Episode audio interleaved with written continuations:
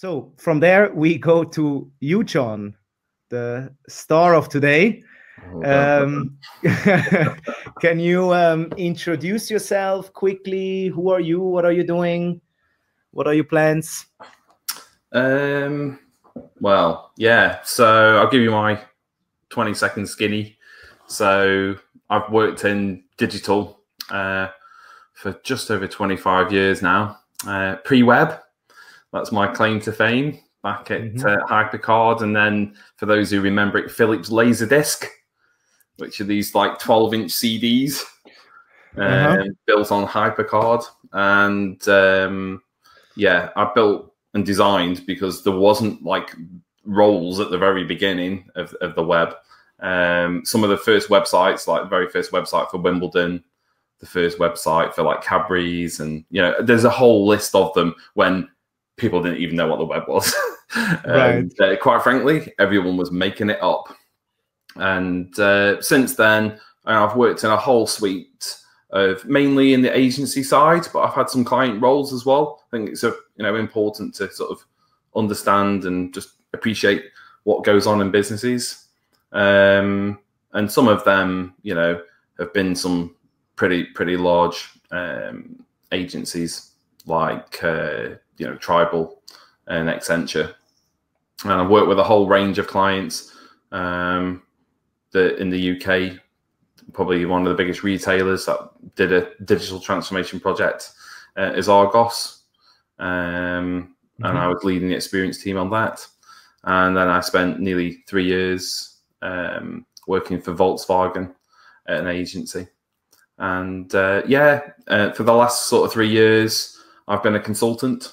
So I've worked in teams and on my own, and you know, for a whole suite of kind of different clients, um, but always in that kind of you know UX space. And um, yeah, the last year, I um, I don't know why I must be crazy.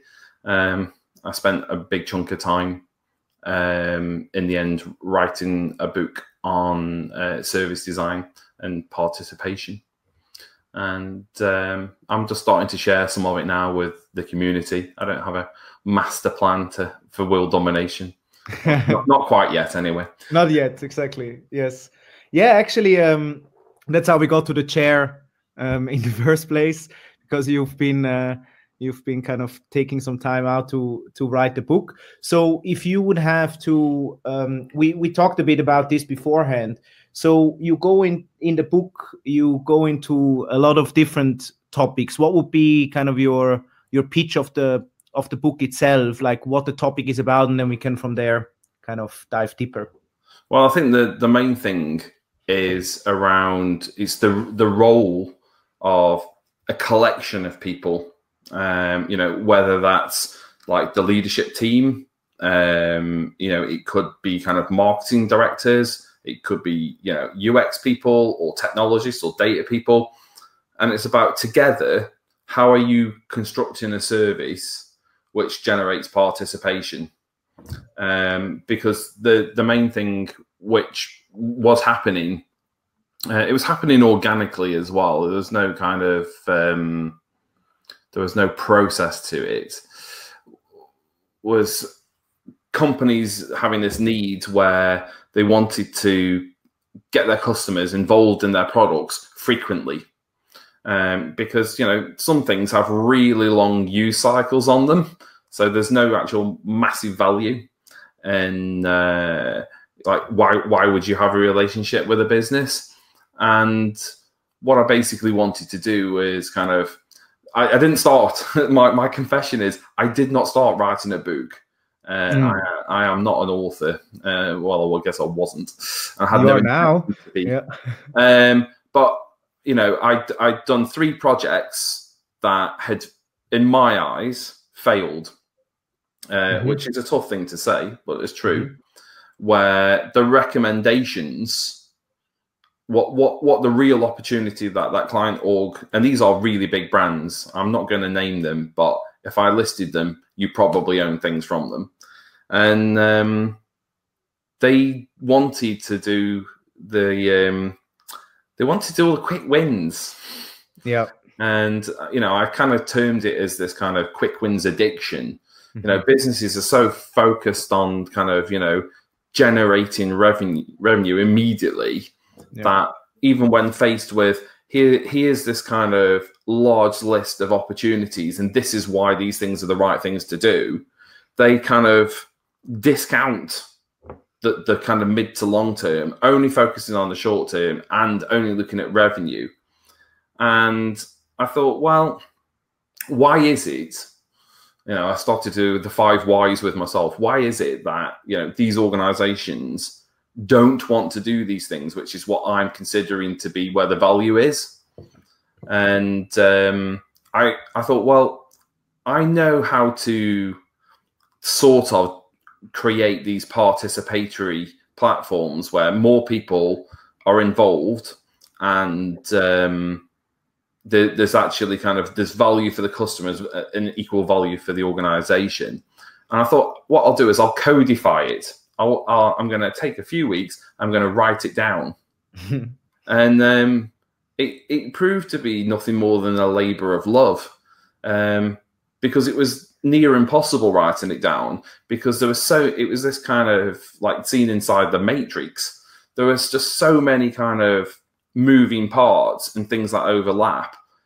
It couldn't actually be turned into a nice flow diagram of, oh, we just need to do these activities and that's how you make it. Yeah. And I thought, I don't know how to do this. Some of it's happening organically. I'm challenging myself to kind of write it down. And in the end, I thought I need to kind of, um, as we were saying earlier, get into the flow. Yeah.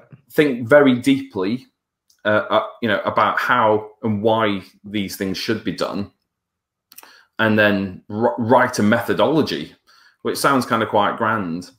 And the more I kind of started, you know, unpicking that uh, subject matter, I, I, guess the more complex it became. And in the end, I thought I'm going to use the channel, the format of a of a of a book yeah. to help me explore like how this thing should actually be kind of put together. And I thought one of the big things, and this is kind of again, it's a strange thing to say and do, but it's true I would put a, normally put a methodology together that has some IP and value to it, and I would sell that as a consulting service, right? Either direct or you know within kind of another consultancy or you know agency. And I thought one thing that's happened, and I've observed this kind of increasing over time. A lot, a lot of organisations um, have been insourcing talent. So they don't want they don't want someone to come and do it for them. They want mm-hmm. to do it themselves. They yeah. want they want this um, you know playbook or mm-hmm. kind right. of pra- practical guide. Yes. So it's like, can you just give us all your 25 years experience, please, and this how you went and figured out this methodology so right. we can do it ourselves. And I thought it's an interesting dilemma. Do I keep the secret sauce to myself and sort of have this eureka, I've discovered how you do it or how I think it's done? Or do I basically kind of write it down and give it away so people can do it themselves? And over the last kind of six to nine months, I've been working as part of a consortium for Mind, uh, the UK's leading mental health charity, mm-hmm. uh, to build out a new uh, platform, uh, which has got a learning algorithm uh, behind it. And it's been fantastic and massively distressing in equal measure because what I've done is I've kind of, and this is why I kind of ended up deciding to kind of publish this book just outright with everything in it and didn't hold back on the kind of the the kind of the original new thinking. There's a real there's a real need to kind of create on, and this is for all of us, right? Whether you're a designer or a researcher or whoever, or you know, like even an MD there's a need on us or a demand to create services that um, build people's resilience mm-hmm. and improve their well-being. Uh, and uh, you know, I don't know if it was a global thing, but certainly in the UK, um, last week it was like you know there was um, like world I know, well I guess it is World Mental Health Day, and there's been various like mental health kind of awareness days, and um, on one, I think it was last Thursday, you know, it said one in eight of us, and it's on a scale, so you know, bear that in mind. But one in eight of us at any one time is having some suicidal thoughts. Mm-hmm. And you've got this kind of you've got this demand on the left hand side. You've got this, you know, you've got a set of organizations and you know people working in them, and there's this whole kind of you know massive part of society like a roller coaster that keeps just undulating, which has experienced all manner of these um, you know mental health issues and I started to think about responsibility and you know, well, whose job is that? Right. You know, and also and also maybe to make the link there, um, the the addiction to quick wins actually um, increases stress for employees. Um, it it how you I think mentioned it last time was like it there's kind of an air of unhappiness in the workplace so just to make that link as well, right? Yeah, I, th- I think yeah, that's exactly right. There's this piece around um, always being under the cosh, um, which is around um, you know quick, quick, quick. We need to deliver these results. Mm-hmm. So everyone's in a in a space uh, where they're feeling under pressure, and you know how how good is that an environment to enable people to kind of do the best? You know, it, it's not. And um, I think, you know, what this is where I think a lot of experienced designers will start saying, but I don't have any power or influence over it. We start getting into organizational design and operating model because, you know, that that is how the company is structured. And, you know, how can you as a kind of a practitioner right. start to influence that kind of um, culture and environment. Um, there's there's always this kind of Venn diagram, and uh, I think you know we're going to recognize two parts of it, and the third is always in the bin, uh, which is you know we've got experience, we have data, and we have this other thing called culture.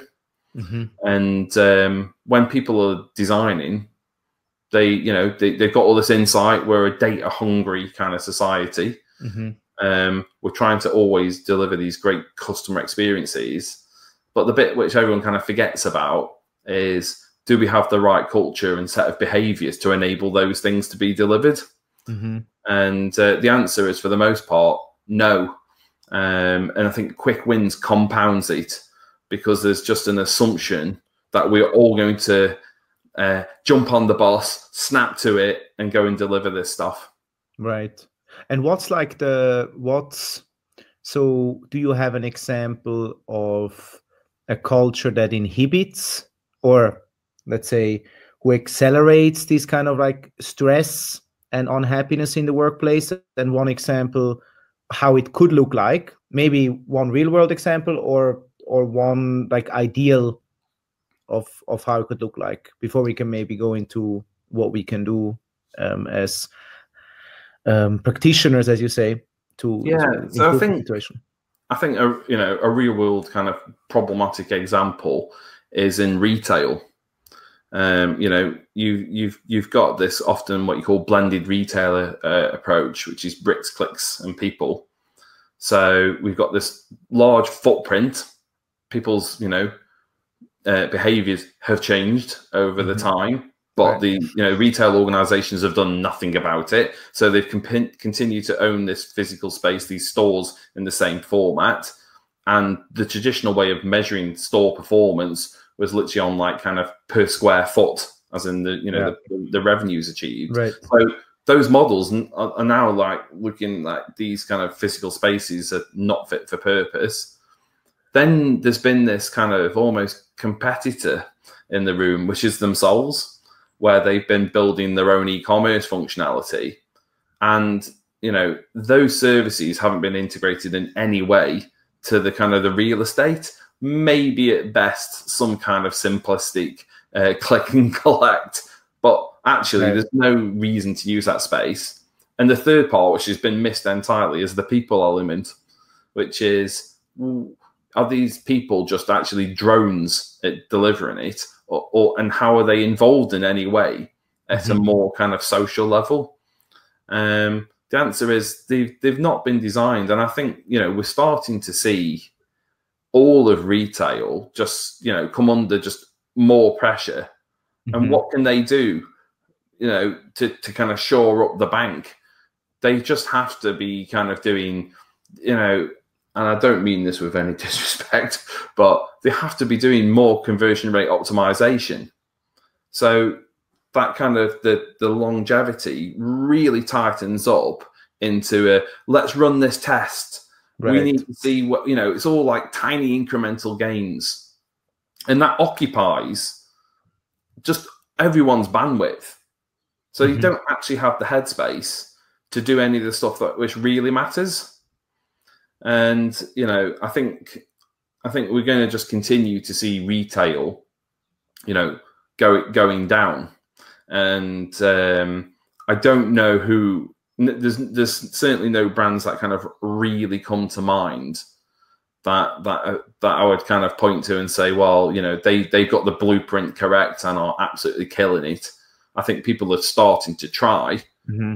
but we can argue, you know, is is it kind of too late? Um, maybe kind of on on some on, on like brands that are more positive at trying to build out, you know, community, but still commercial organizations.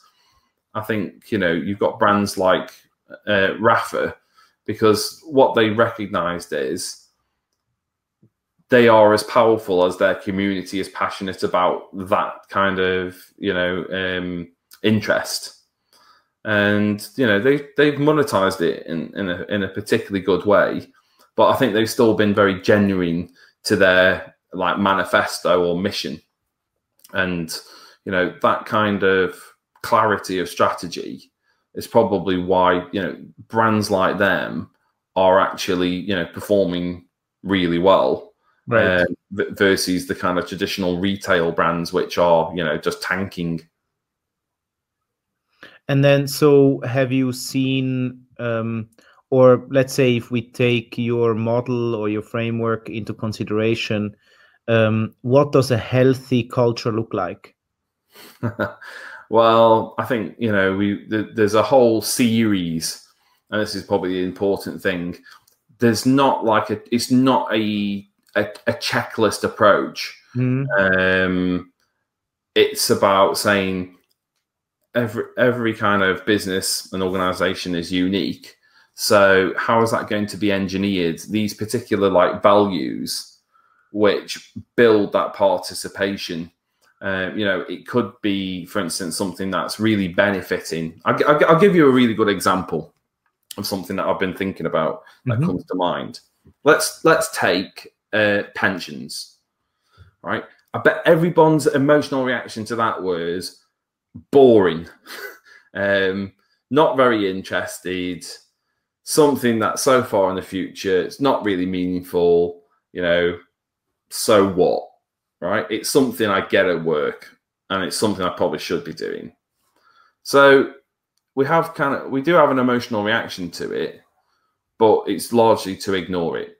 So if you start if you start thinking about how that could be engineered, right? There, there could be a whole suite of um, services that sit inside this, right? There could be things, for instance, like price checking, where you might set a threshold. You might say, I know, I know myself, my sister um, is in market for a new TV. And we've had a look at putting a shortlist together. And I said, we could use Camel, Camel, Camel, which I love to death. I think it's a brilliant service where you can mm-hmm. uh, post a, um, an Amazon URL in and see, you know, its pricing. You can set an alert uh, for that. You might have kind of some access to read only where you know whether it's your savings, credit cards, other accounts. So as a as a provider, they gain a rich picture into your financial life. They're not doing anything with it. It's just so they can understand you. Then you might have somewhere really useful, like you know, you might call it like a policy center, a place where all this kind of documentation is actually kind of stored in a useful and usable way. I know myself, I actually made a home insurance claim recently, and it was torturous as an experience to the point where I almost thought, why am I bothering? Mm-hmm. And um, you've also got, you know, as an employee, all these workplace benefits, whether that's like holiday, you know, pension schemes and that kind of thing, and health. And then the last thing is we've got we've got lending in financial services. So these just call them the service towers. They are they are towers. They're independent. They usually are kind of built up quite high. You know, people have done a really good job and they work well, but they work well on their own. Mm-hmm. Things start to get interesting when you apply um, an integration uh, between them. So there's you know there's different types of kind of integration. Um, whether it's kind of something that's just functional or maybe it's uh, something that's so, so, social or it could even be something that's really disruptive and when you go through the process, think about my my mental model for this is physical towers mm-hmm. and putting walkways between them, building mm-hmm. the connections. Mm-hmm. So you know, you might say if you wanted to um, build build something which is around like you know social, you might say, well, from our workplace benefits could we, if we're not using all of the the the kind of I guess the benefit in that pot, can we use that in any way as part of a lending scheme? Because at the moment, them two things are completely isolated, and when you start applying, you know, a matrix of values and seeing, you know, how can you create well-being? The kind of the three things you, you, you I guess the homework question was, what does good look like for an organization? Well, mm-hmm. there's three things you're creating well-being, you're driving engagement, and you're enabling a co-creation, whether that's employee to employee or employee to customer. Yeah.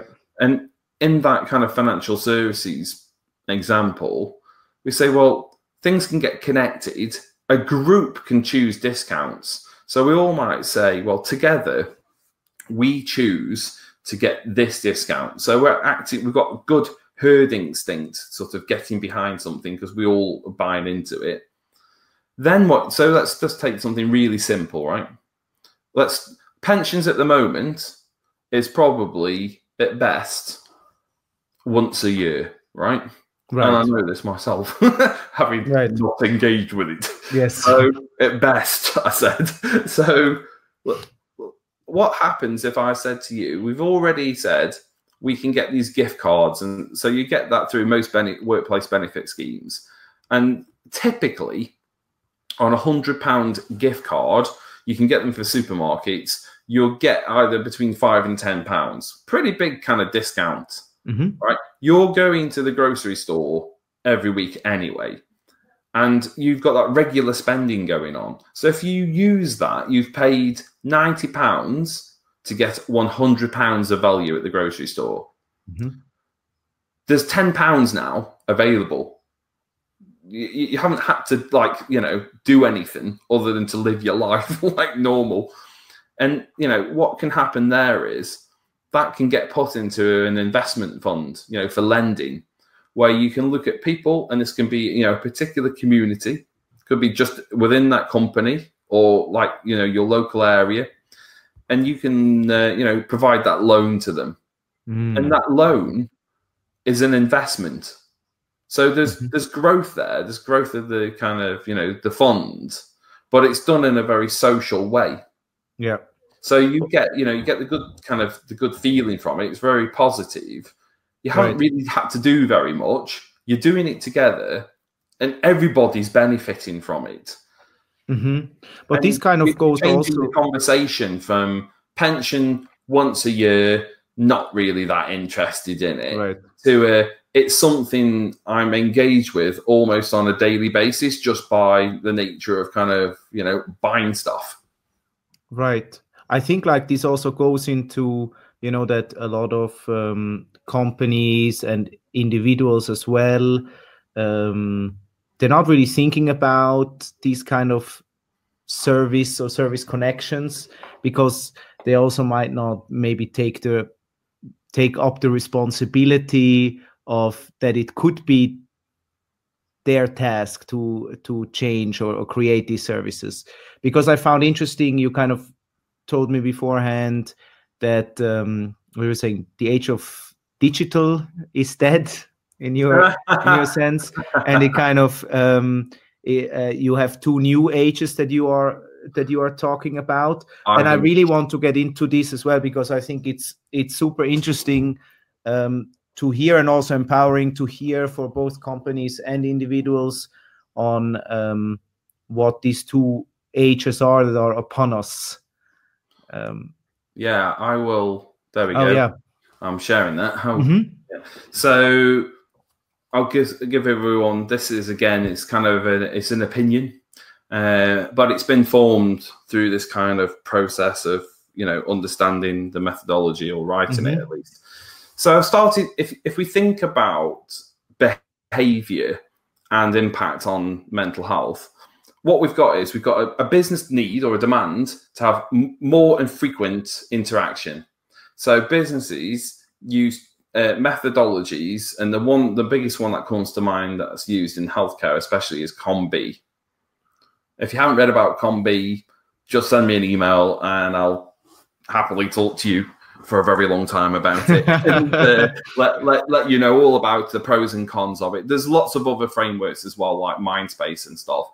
They all have a similar kind of um, mechanism at the heart of kind of incentivizing people, running through a cycle and kind of rewarding them. Uh, they're, they're, they're all of the same kind of nature. But what's happening is people, a lot of these things, and because of the technology platform and the operating system, we're able to deploy ECRM. And that can be a push notification or it could be an email. You know, everything doesn't revolve around notifications, but it's some form of um, alert, some kind of trigger. It, being kind of put there to get you to respond in some way. And what, what's actually happening with this is it's building an addiction Mm-hmm. And um, when, when I started to dig into it with, with, you know my kind of involvement with Mind, I said, well, well, what what does that kind of look like? And they said, John, we're seeing you know an eighth of the population exhibiting post-traumatic stress disorder. Mm-hmm. But these people haven't been in like warfare. You know, right. you normally think of post-traumatic stress disorder from like you know soldiers and you know right. people who've been in this sort of you know highly intensive kind of atmosphere it, it's the kind of the neurochemical effect of seeing you know when someone's liked or commented on a post whether it's in facebook or you know twitter or whatever we're all we're all kind of building this anxiety this massive anxiety mm-hmm. um, which has resulted in businesses actually trying to kind of um, get us to do more and more frequently. And I think, you know, even this week, I do see leaders um, acknowledging in it finally that these things are, are, are, are bad, you know, because that's what it's resulting in. I don't know how many people have installed the, the new OS X uh, Catalina yeah, the first thing that, that it kind of asks you to set up is managing your kind of uh, usage analytics mm-hmm. because they recognize that, you know, being addicted to the black mirror, whether it's, you know, that size or this size is irrelevant, right. it is actually damaging to us ma- massively. Yeah. And businesses have been responsible in, in driving that. So I've started to kind of forecast this. You know, you can see on this kind of bottom curve. Yeah. We'll call it the age of digital. I think I think we've gone through the crest. We all know like Moore's law is starting to kind of break down. Yeah. And we're now on the decline where people are going to start playing a more and more active role themselves and businesses in managing that responsible use of digital in the widest sense. And I started to think about, you know, in terms of participation and whose job is it? I thought we're actually on this trajectory at the moment, and this is not meant to be political or anything, but we can all see, you know, with many of the world leaders that are there today, we can all have our opinions about them. And, you know, there's other kind of big causes that are going on around sustainability. You know, we've all kind of seen in London and uh, well everywhere that you know you've got movements like Extinction Rebellion, um, mm-hmm. kind of you know these are not a few kind of tree huggers who are just kind of you know doing a little protest and then no one's actually paying any attention. Right. That this this is this is now about people making the demand actually on these organizations and these governments to take action. We, we don't want to hear about like what they might do. We want to see right. what they're going to do. And I think this is starting to kind of grow at a, mm-hmm. you know, a real accelerated pace. And but do you think do you think the companies are actually doing it? Um, because we talked about quick wins before, which is always this kind of revenue driven yeah um, mindset, right? And so, do you see a real shift in this age of responsibility within the companies? Um, towards this age of responsibility, or are you seeing that there's kind of a grassroots pressure from the people kind of situation? Yeah, it's the latter. I think it's mm. I think it's coming bottom up. It's yeah. from the individuals. I think they're creating the the demand, mm-hmm. and some organisations, some businesses are starting to think about you know what they should do over the token you know, I mean, I, am sure everyone's seen this, like these token CSR initiatives. Uh, I had a meeting the other day in a really large agency, probably one yeah. of the most famous names in the world, and they had this one day where this environmental day, and, and yeah. the planner who I know said, "This is just total bullshit." Right. You know, we're not going to change a damn thing. It's just we're ticking right. the box. We've got we've probably made some PR, really right? Instagram yeah. Instagram posts of us all right. doing this stuff. You know, aren't we great? And he said, but we're not right. And actually, the people that work there, the employees, they're taking it really seriously because we all recognise that now is the time for action. Right. And I think you know businesses are starting to understand that. But one, but I think the reference is how do you commercialize it? What is there? A, where, where is there a revenue opportunity? So because businesses are still going to look for that, right? Absolutely. And I mean, and in the long are, term, it's just hard to measure. You, right? you have to, yeah. you know, this is where you can't be very purist and blinkered and say, well, right. we've got to do it, we've got no choice. You have a commercial organization that's got some uh, some shareholder responsibility, right? Or or it's got certainly responsibility to its employees. You know, if that business, like for instance Thomas Cook recently, you know, is right. mismanaged, mm-hmm. you end up with many multiple thousands of people affected by poor company behavior. Right. That that's the kind of the result of not being responsible.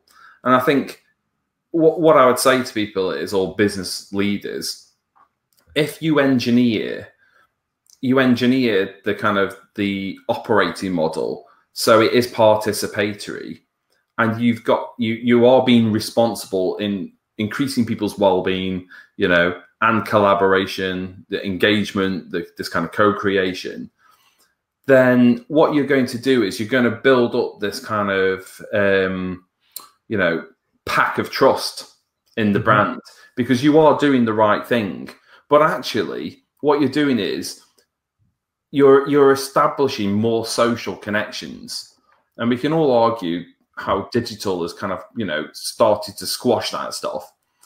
If you if you go if we come back to the kind of mental health argument just for a moment, there's there's three things you can do right to increase your resilience and, and build your uh, you know well-being and the best way of thinking about it is it's a bit like a mobile phone battery it keep mm-hmm. it keeps when you just use it and even use it a little bit, it depletes. Right. You have to keep charging this stuff up, right? Mm-hmm. And, and that that's kind of re- really challenging to do. And there's three ways that you can do that charging. You can either do stuff that's really social, mm-hmm. you can do stuff that's really physical, or you can do stuff that's creative. Mm-hmm. You get maximum effect when you try and kind of think about it as a Venn diagram when you combine things together. So you know, go go. In, in my case, I like I like doing kind of uh, you know windsurfing and those kind of water things. If I do it on my own, it's like pretty enjoyable. If I do it and I meet up all my friends, it's it's a f- thousand times better. Right. Actually that kind of combination effect. is what re- really can increase resilience. The thing what you get as a byproduct of that is frequency. You get this these social groups wanting to come together often. So if you're a retailer, let's just say for instance, you're in apparel, you make mm-hmm. jackets. That jacket, well, that customer might have no need to have a relationship with you because they're going to keep that jacket for three, five, seven years, right? Whereas if you're building these communities, they're going to be, you know, having something to do with each other on a weekly, even, you know, shorter kind of frequency, maybe even daily. So think about that, you know, as a retailer, I'm trying to engage my audience. At the moment, there's no way of reaching them other than continue to push comms at them. And actually, I've built a community where they want to interface with me on a weekly basis. Mm-hmm. So I am building habit, but I'm building habit through community. And the kind of the last bit of this uh, is around, you know, we only have to look at kind of computing power and algorithms to start really appreciating this automation that can happen, you know. And my kind of thing, what, why this is linked to responsibility is you're not going to give permission. You know, we're again as part of this decline of age of digital, we're we're being more aware of our data footprint and managing our data. That's definitely increasing. Um, you know, we are being responsible as individuals and managing our data, but we've got to have trust. If I'm going to just kind of give over my response, you know, my actions to you as mm-hmm. a business, where you're going to, quite frankly, you know, take control, then who am I going to trust? I'm going to trust the types of business who've been really responsible, who generated, you know, increased well-being for lot, you know, lots and lots of kind of communities. Right. Or I'm going to, or, or I'm going to start trusting, you know, these old quick win addicts who've been just kind of trying to use all the usual persuasive design trickery to get me to kind of, you know, do stuff. And I mean, this also spills over into um, actually the employees' well-being, right? Because I mean, if you're working on manipulative products, if you want, um, mm-hmm. you know that as an individual, right? And and so you won't have the same as you mentioned participation or or kind of passion for the topic because you know you're not necessarily improving um, the mental health or whatever other responsibility you put upon yourself, but you are actually making it worse. And so one question from, from me would be like, okay, so I'm a designer, I'm a researcher um, at a at a company, and um, you know these kind of dark patterns are going on.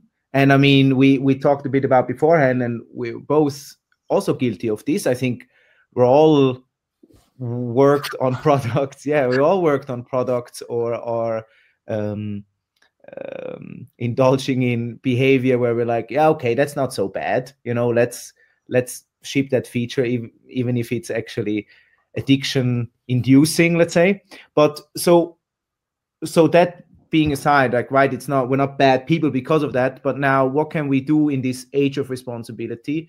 If I'm working in a company who doesn't get it yet, um, what can I do as a designer or as a researcher in order to actually take up that responsibility and prepare ourselves for this age of automation? Yeah, I mean it's the you know it's it's the pirate challenge, isn't it? You know the pirate in the navy. Um, it's a single pirate. You you're not going to change everybody. So, yeah. so kind of you know where where do you start? Right? There's there's often what I see is like these really big backlogs. It's almost like this roadmap is planned out. I have no influence nor power with this business as usual juggernaut like steamrolling ahead. Right. So thanks, it all makes sense, but I can't do anything.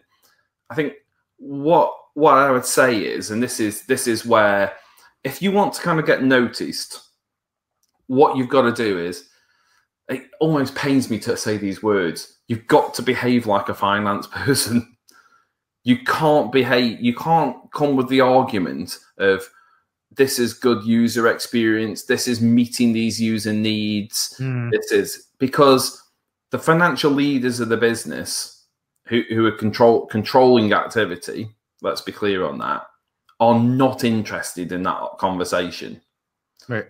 The things which get their ears enormously, and if you haven't read it, again, I'm happy to kind of talk to people about it. Is if you if you kind of dig into the detail of what's called CXI, Customer Experience Index, Mhm. and start looking at like the different types of classification of who's doing things well and what, you'll quickly go, where is there an opportunity?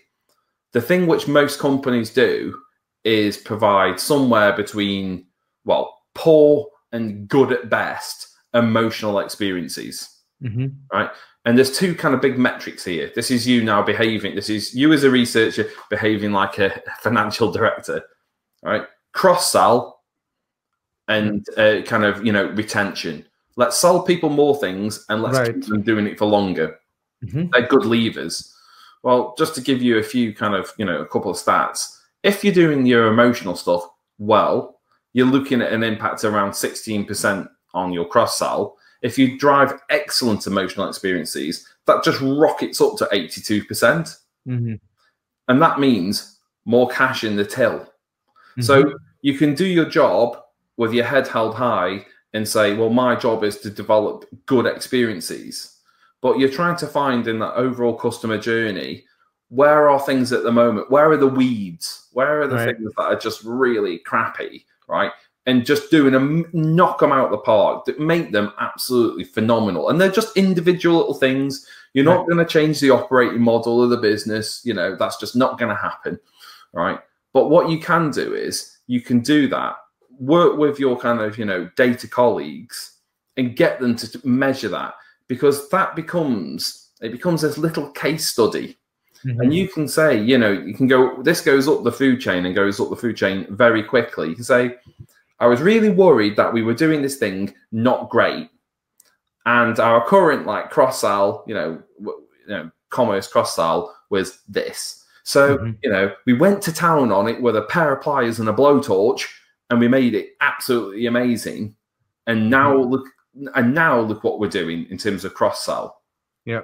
And you'll go, that was one thing, but I can do this a thousand times over. And Right. just imagine if we got everybody involved in it, what the multiplier effect would be, and how we could differentiate our business versus the competitors.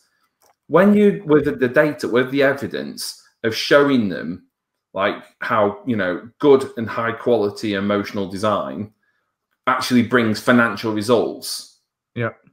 That that's when the board is, is like um, you know on on your side, and it's through doing.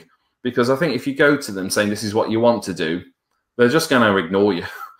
yeah yeah sure i mean i think it's one thing that i'm often seeing is that a lot of designers and researchers don't really have a lot of the kind of business acumen and they're also really convinced that they don't need it Well, Um, I'll, I'll tell you one thing, uh, um, and I, I did it intentionally, and it was a baptism of fire.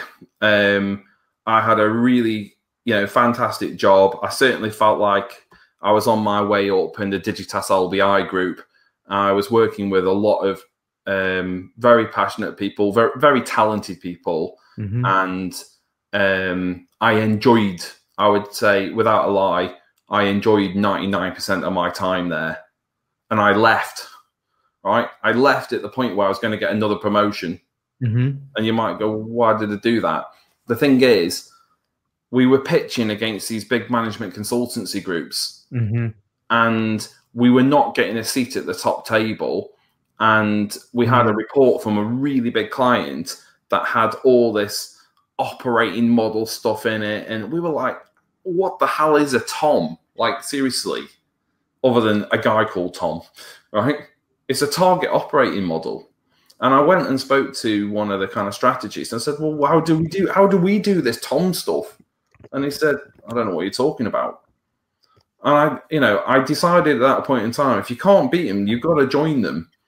And you know, I left something I was enjoying enormously, and I joined Accenture Management Consulting. Mhm. And as a rule of thumb, I did not enjoy it. Um, but I went there on a mission, a mission to learn Yeah. how they do things, how they work with business leaders, and Mhm. actually how they get things done.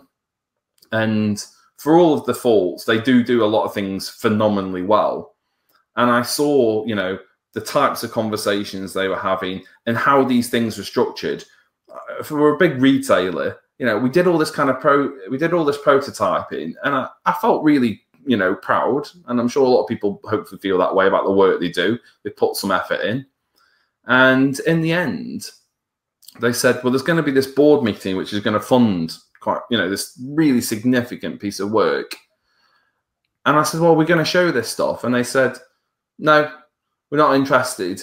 What we want to know is what it what what is the revenue opportunity of you doing this thing Right. and um and they said the thing which you can do john is actually get very passionate about what this customer experience will feel like and you need to say these are this is the actual commercial opportunity of doing it Right.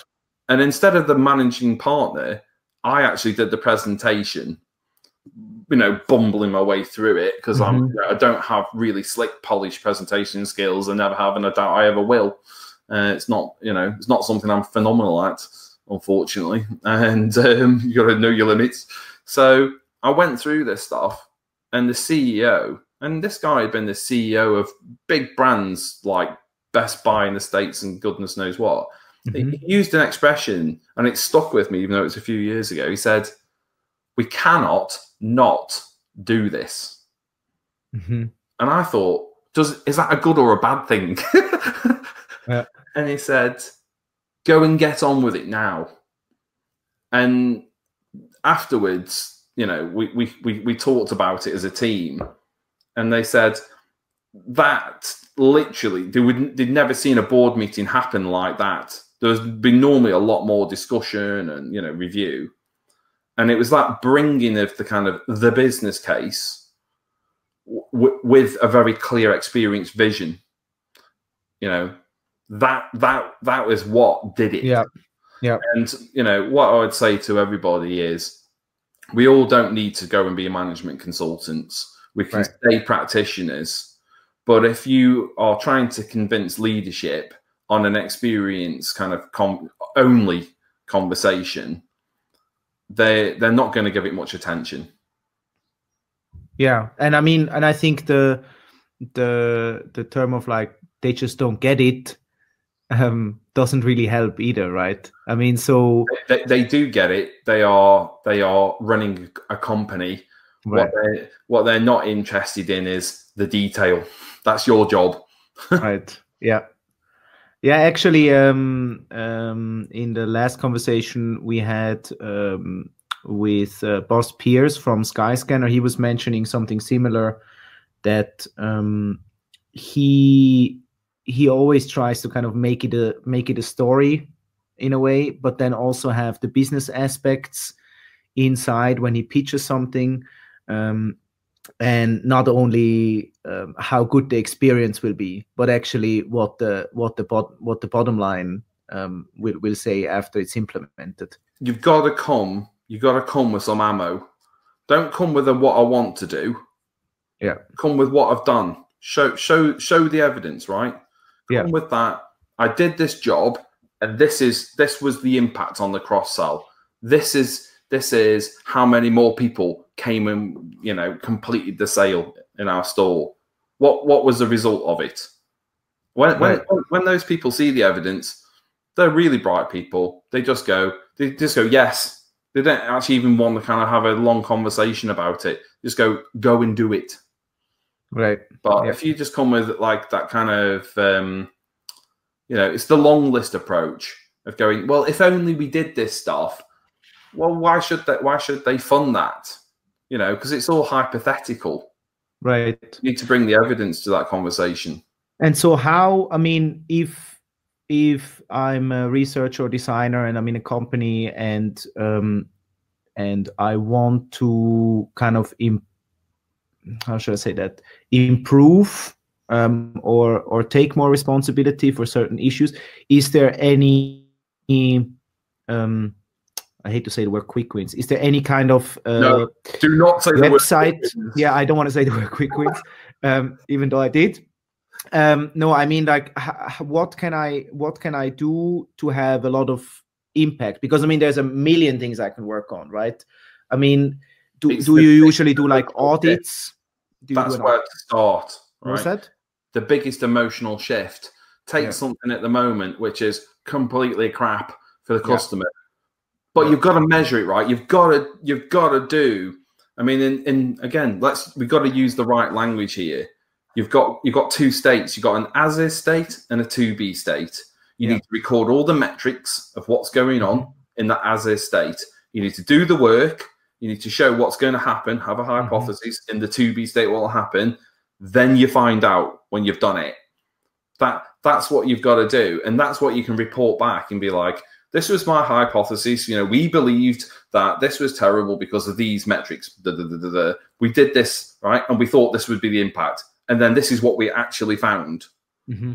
Um, you know, I've done that for a really big mobile telco, uh, especially kind of, again, it was kind of counterintuitive. They wanted to do upsells during the basket checkout. But mm-hmm. for me, it's like it's a leaky colander in, in, in the flow yeah. You've got someone who's gone right. They're committed, and yeah. what you're doing is you're distracting them. And we said, right. How about on confirmation page, you actually reward them and say, "That's amazing. You're going to get this like latest whatever handset really mm-hmm. soon." And as a thank you for buying it, you can have 50% off like a, a, cover or you know one of those kind of right. things like the, the upsells they were trying to make and you know that business said well you know, this is a significant margin for us. And I said, but I believe that's a distraction. It's a bad customer experience. When when they went to the new model that a couple of us worked on, and they got a forty percent increase in revenues, mm-hmm. the first thing they said is, um, "How much more of this can you do?" yeah. Right? Okay. Because yeah. and it was it was evidenced Right. I could have persuaded and nagged them to death, and I'm very persistent. I could have nagged them to death about doing that because as a designer, I didn't like it. I've got the research to say users didn't like it. It's a weed, it's a bad experience. It's me moaning about it. Yeah. When I went when I went and met their MD and said, We changed the flow. This is where we injected the upsell and we increased revenues by 40%. percent mm-hmm. They didn't see me as a whining designer at that point. They saw me as a guy that can make them money. Yeah, right, right. But which, which in the end, as you say, they are trying to run a business, right? It actually goes yeah. um, since we're already up for the. We already talked an hour. As I said, it goes fast. Um, uh, we can kind of segue into the into the Q Q and A. Um, we asked a similar question I just asked. How can a designer make an impact in the company which has a revenue target um, sort of mindset? We we talked a bit a, a bit about this now. So basically um, start small and try to yeah first of all catalog catalog it by emotion. So you know my, my, my kind of question back is have you got the customer journey mapped with an emotional you know a controlled emotional vocabulary do you understand from an evidence point of view where it is really, really negative? Because like there's probably 10,000 mm. things that you could change. Right. But how do you know like, where you're going to start? Mm-hmm. And then pick that one, which is really terrible, and record the data for it. Because if you're not recording the data for it, it's just your argument, right? You would be like, well, we thought, you know, this was really crappy. So we did all this work. And now look, look, it's making all this money. But mm-hmm. you've got to show, you've got to show to the leadership that kind of the shift from, you know, state A to state B. It's the business case. Right. So they'll also be interested in, right? So how much resource burn did, did you know, was there during that time? So that's brilliant that you increase revenue by X but if it required like 10 people from engineering for three months to do it, right? You know, they're always think, you know, leaders uh, of, you know, large commercial organizations are always, there's, a, there's two dimensions. You're plotting, I can literally, you know, inside their heads, everything is plotted on value versus feasibility. It's value to company Mhm. first. Next one is like value to customer, and third value is like fit to our strategy. But then feasibility is operational, like have we got the resources to deliver it, and Right. capabilities. Do we need to buy more capabilities or change them to do it? So Mhm. when you come with a suggestion, they're quickly calculating this value versus feasibility thing of going, well, it might give us all of this, but if I've got to make this enormous operational investment to achieve that revenue, Right. Is there something else I can do faster which will achieve the same amount of revenue with less resource? right. And I mean, I hate giving these things as a pitch because you know I'm, I'm not keen on them. But if you are coming to that um, UX Live conference, um, they wrote me in or asked me to um, do a workshop on how you do this type of prioritization for Yeah. business audiences. Yeah. And if you're not coming to it, then send me an email and I'm happy to talk to you about it anyway. Okay, good. Cheers. Um, so there is uh, one question, probably a quick one from Andy. When is the mind site going live? I mean, you you mentioned in the in in the beginning. Um, So yeah, the um, so the pure directory site is actually live at the moment, but we're trying to keep it a real top secret because the machine, yeah, not really. Uh, the machine learning engine piece is going to be turned on uh, in a Mm. week's time. You know, as a piece of service design, what's been really phenomenally interesting, and a lot of people are talking about AI. I think Right. a lot of people are not doing it or not really doing it and you know what what we've done is we've got a whole list of services and we are using healthcare professionals to train the engine so we've built you Mm. know a good a good lot of use cases all based on real people i mean one of the things uh, i'm going to get started on this and i'll try and make it short but there, you don't have just depression or just anxiety or just insomnia. It's Yeah. like a graphic equalizer. You have a little bit of this and a bit of that, and actually it changes. And right. that's the reality for all of us. And we've said, well, that's a real use case. So based on that person, what could be the best thing for them? Right, the best service for them. Mhm. And you know, our machine learning engine comes up with the use case. The healthcare professional, like a you know a GP, reads through it and goes right, and then and then our engine provides what it, it thinks are the right services, and they the training interface goes, Mm. no, I wouldn't recommend it. Maybe I'd recommend it, or yes, it's a really good idea. And all of that data is going back into training the actual engine in terms of this, like we said earlier, or I said a lot earlier about people, right? The technology, and I know it was hard that the team that did it, right? There's lots of really clever stuff happened, Mhm. and I don't dispute that. And lots of people thinking and and whatever, but actually, the thing which has made a difference is a big community of these healthcare practitioners and professionals who are dedicating time to tra- training the machine because that's what's going to make this thing, you know, well, in my mind, uh, phenomenally powerful. And you know, there's lots of initiatives in this space, and lots of them are, you know, incredibly well funded. And um, you know, we've taken a really, really different approach to it. So again, if someone wants to get in contact, I'm happy to talk for hours. Yeah, maybe you can quickly put your your email in the chat actually, so people Yeah, can um, reach out to you if you want. dot services that will be the um that'll be the i'll put it here Mhm. if people just so people know i'm happy to do zoom um meetings and if people have got the same kind of topic thing what i'll do is i'll just sch- schedule a time that works for m- most people and we can have an hour uh, getting into the detail on a framework like combi or you know whatever people are interested in Mhm, cool.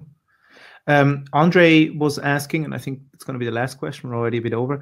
Um, what do you see as the future of branding in a world where service experience is becoming more and more important?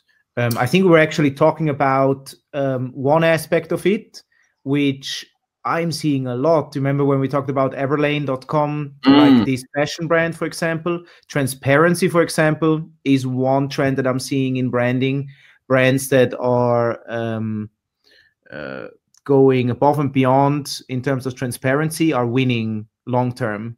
So that's a really good question. Again, it's one I can go into a lot more detail with separately, but my kind of you know short answer is it's around the use of experience principles because you can't assume because a brand has got two parts to it, right? It's got the look and it's got the feel. Mm. And what people have historically done is they've always assumed that the look would be there. You have all these visual markers, right? Typefaces, color, whatever Right. right? So when people see it, they have this kind of you know shortcut in the mind to this is what this company's like, and I subscribe to it or or don't.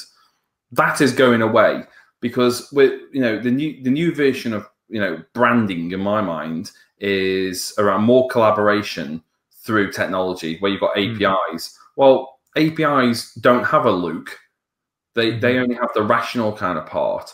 So um, I was I worked with ASDA quite a few years ago, and they've got a really strong culture. And I said, you know, what we need to try and do is understand that culture and codify it as an experience principle. So if we strip away all the green, it's this thing is going to still feel ASDA. Yeah. And um, yeah, in the end, I again I, I wrote a, a particular methodology for that on how you go from kind of company vision through the brand values, which you have to have to write um, a set of experience principles, and then how they're modified to the individual, you know, customer needs or personas.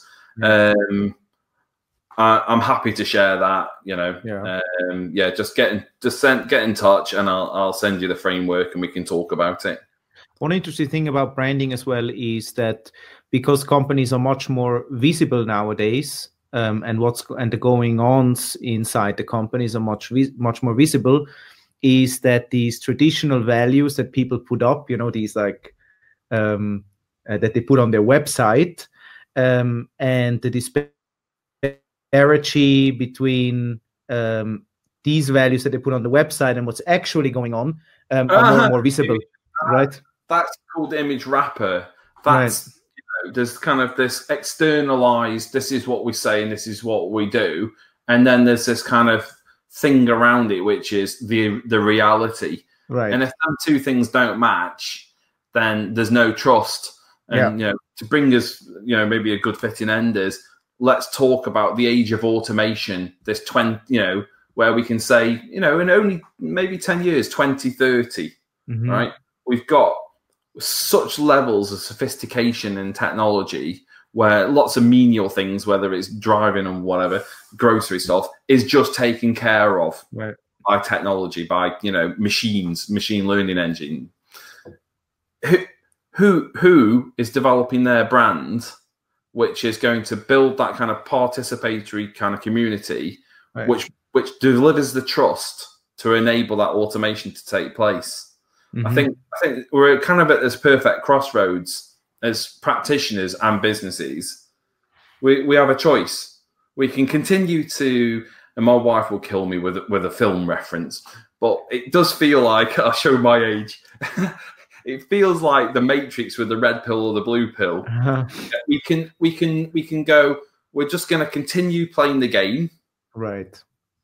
or we can go no lots of things are broken and we have to start making these kind of changes over here through action than talking about it Right. and i think you know that's a that's a kind of a fundamental question that you need to ask yourself because only you can answer it whether that's something you want to kind of just talk about or it's and, and look at or it's something you're going to do Yeah. Which takes us to the responsibility. Right. Yeah. Yeah. yeah be responsible Beautiful. Um, I think that's a good way to um, end. Uh, we're already 10 minutes over, but that um, happens on this podcast. So, uh, quick question Do you have any? I always ask this at the, at the end. Do you have any resources that um, you can particularly recommend for people to um, to kind of look into this more deeply, what we talked about. Um, you sent me a few books beforehand, but maybe you, you also showed me one beforehand with the pirates. The, yeah, the, I mean, if you want, might be interesting. if, if you because want... I like people to be pirates inside their company yeah, and take I mean, responsibility. It's quite an old school one, and yeah. um, it's when I was working client side.